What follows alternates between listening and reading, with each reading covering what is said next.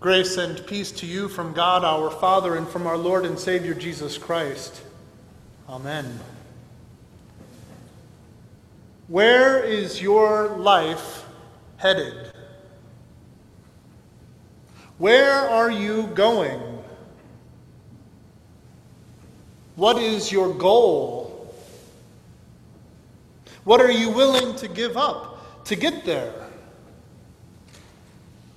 What assets do you count as your own in being able to reach that goal? What have you got going for you? Your name? Your reputation among your neighbors? Your family? Your legacy? That you have built up, your character. What are your assets? What do you have going for you?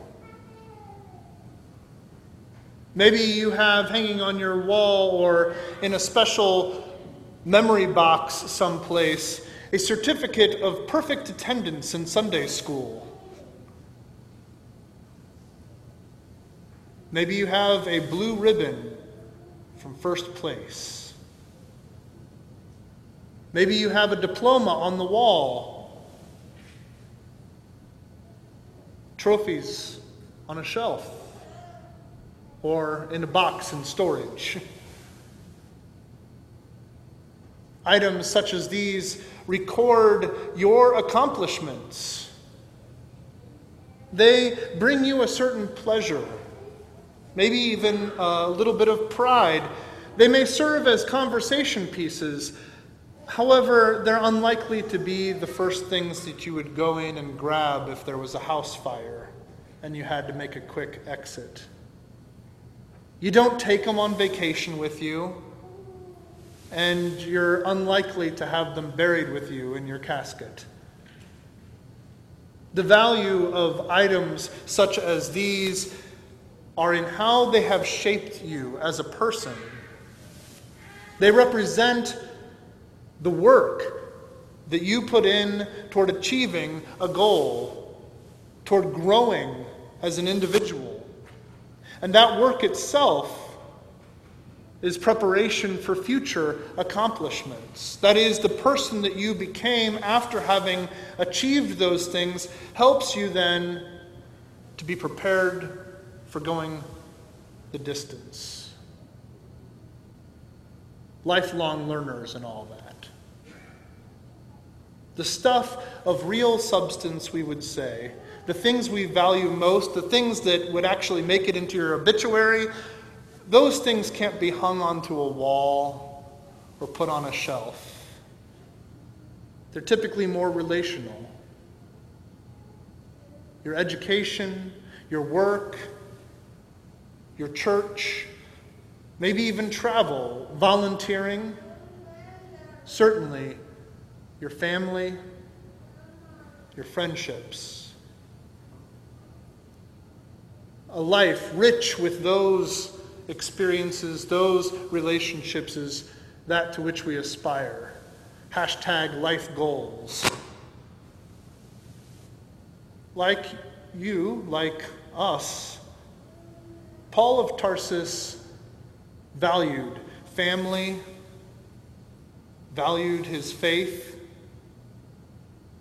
He was born with high privilege as he saw it, being born a Hebrew of the people of Israel. He had deep roots, and he could tell you about his ancestors all the way back to Benjamin. And he didn't take this privilege for granted.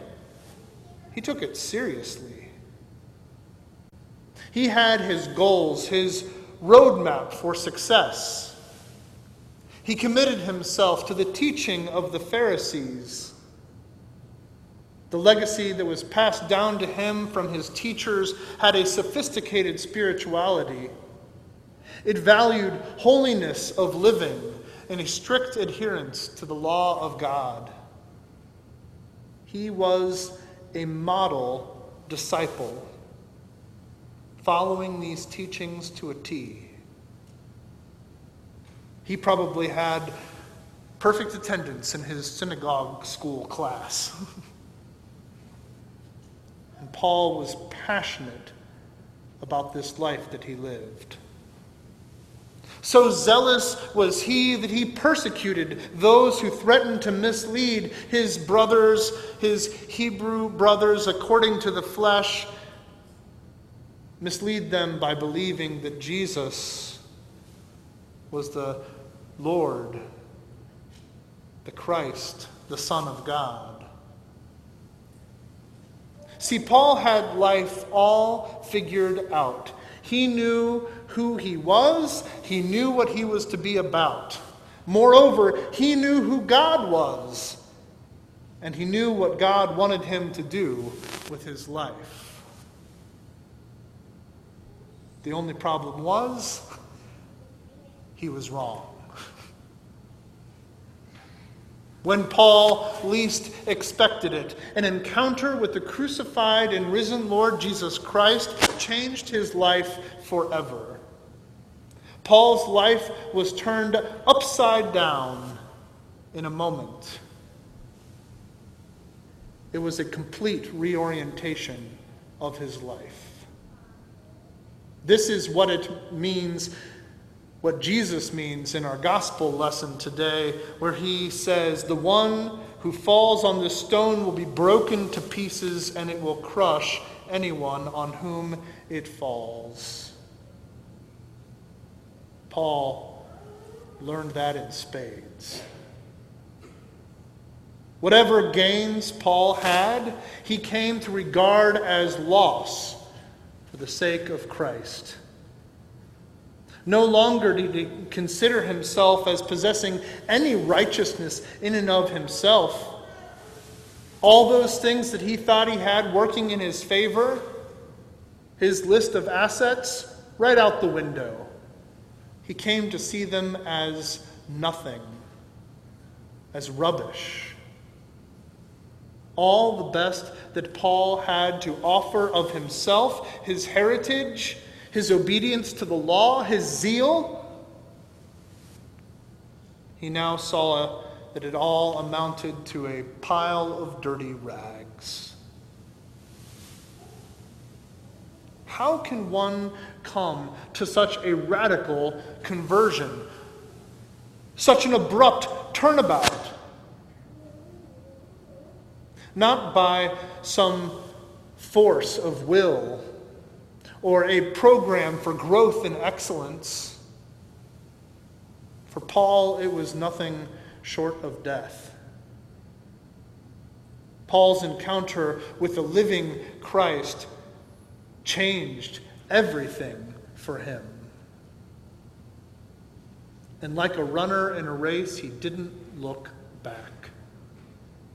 Rather, he pressed on, seeing in his trials, his tribulations, a sharing in the sufferings of Christ, and looking with faith for the consummation of his hope, sharing with Christ in the glory of Jesus' resurrection. Now, for Paul, all that mattered was Christ, crucified and resurrected from the dead. By faith in Jesus, who had made Paul his own, Paul pressed on, come what may, with the goal of his own resurrection to eternal life, front and center. His eyes were on the prize, and nothing was going to divert him from that.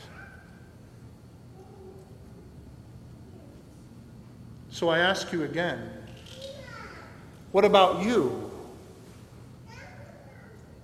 Where are your eyes fixed? Where are you headed? Where is the trajectory of your life taking you?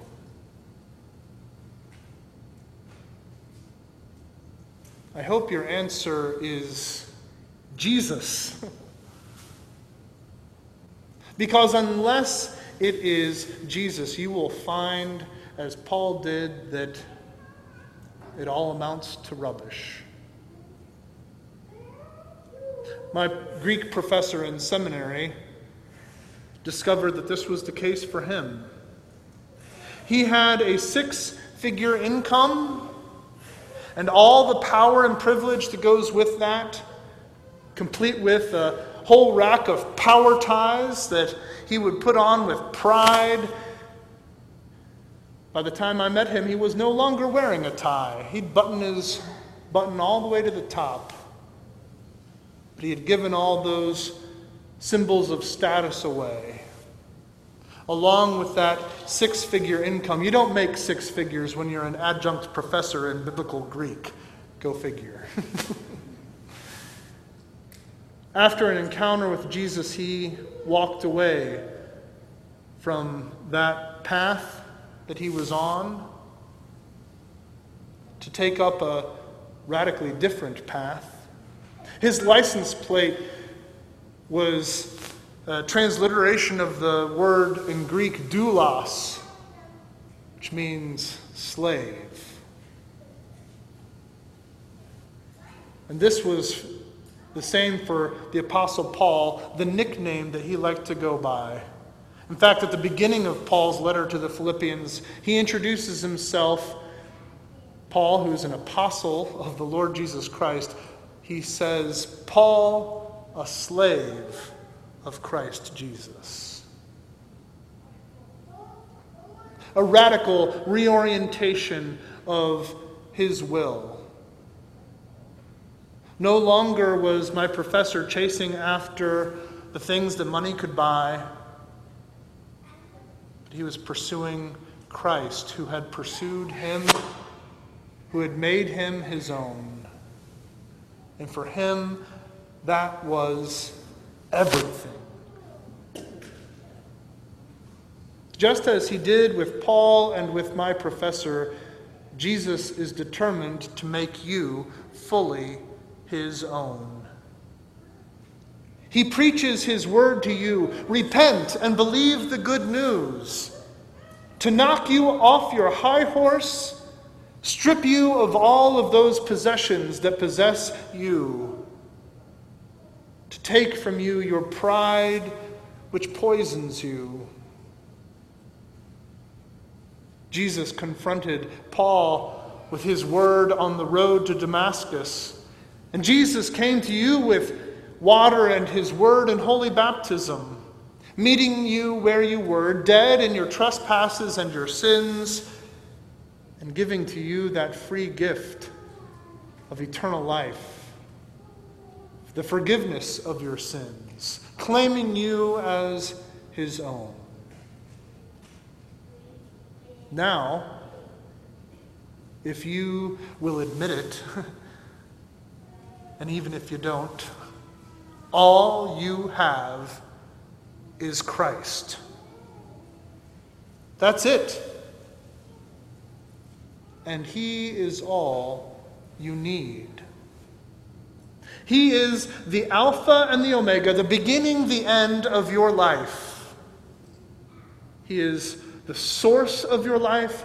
He is where your life is headed. All our growth in holiness, all your progress in this spiritual life comes down to grappling with and submitting to this truth Christ Jesus is your life. As St. Patrick said, Christ with me, Christ before me, Christ behind me, Christ in me, Christ beneath me, Christ above me. Christ on my right, Christ on my left. Christ when I lie down, Christ when I sit down, Christ when I arise. Christ in the heart of every man who thinks of me, Christ in the mouth of everyone who speaks of me, Christ in every eye that sees me, Christ in every ear that hears me.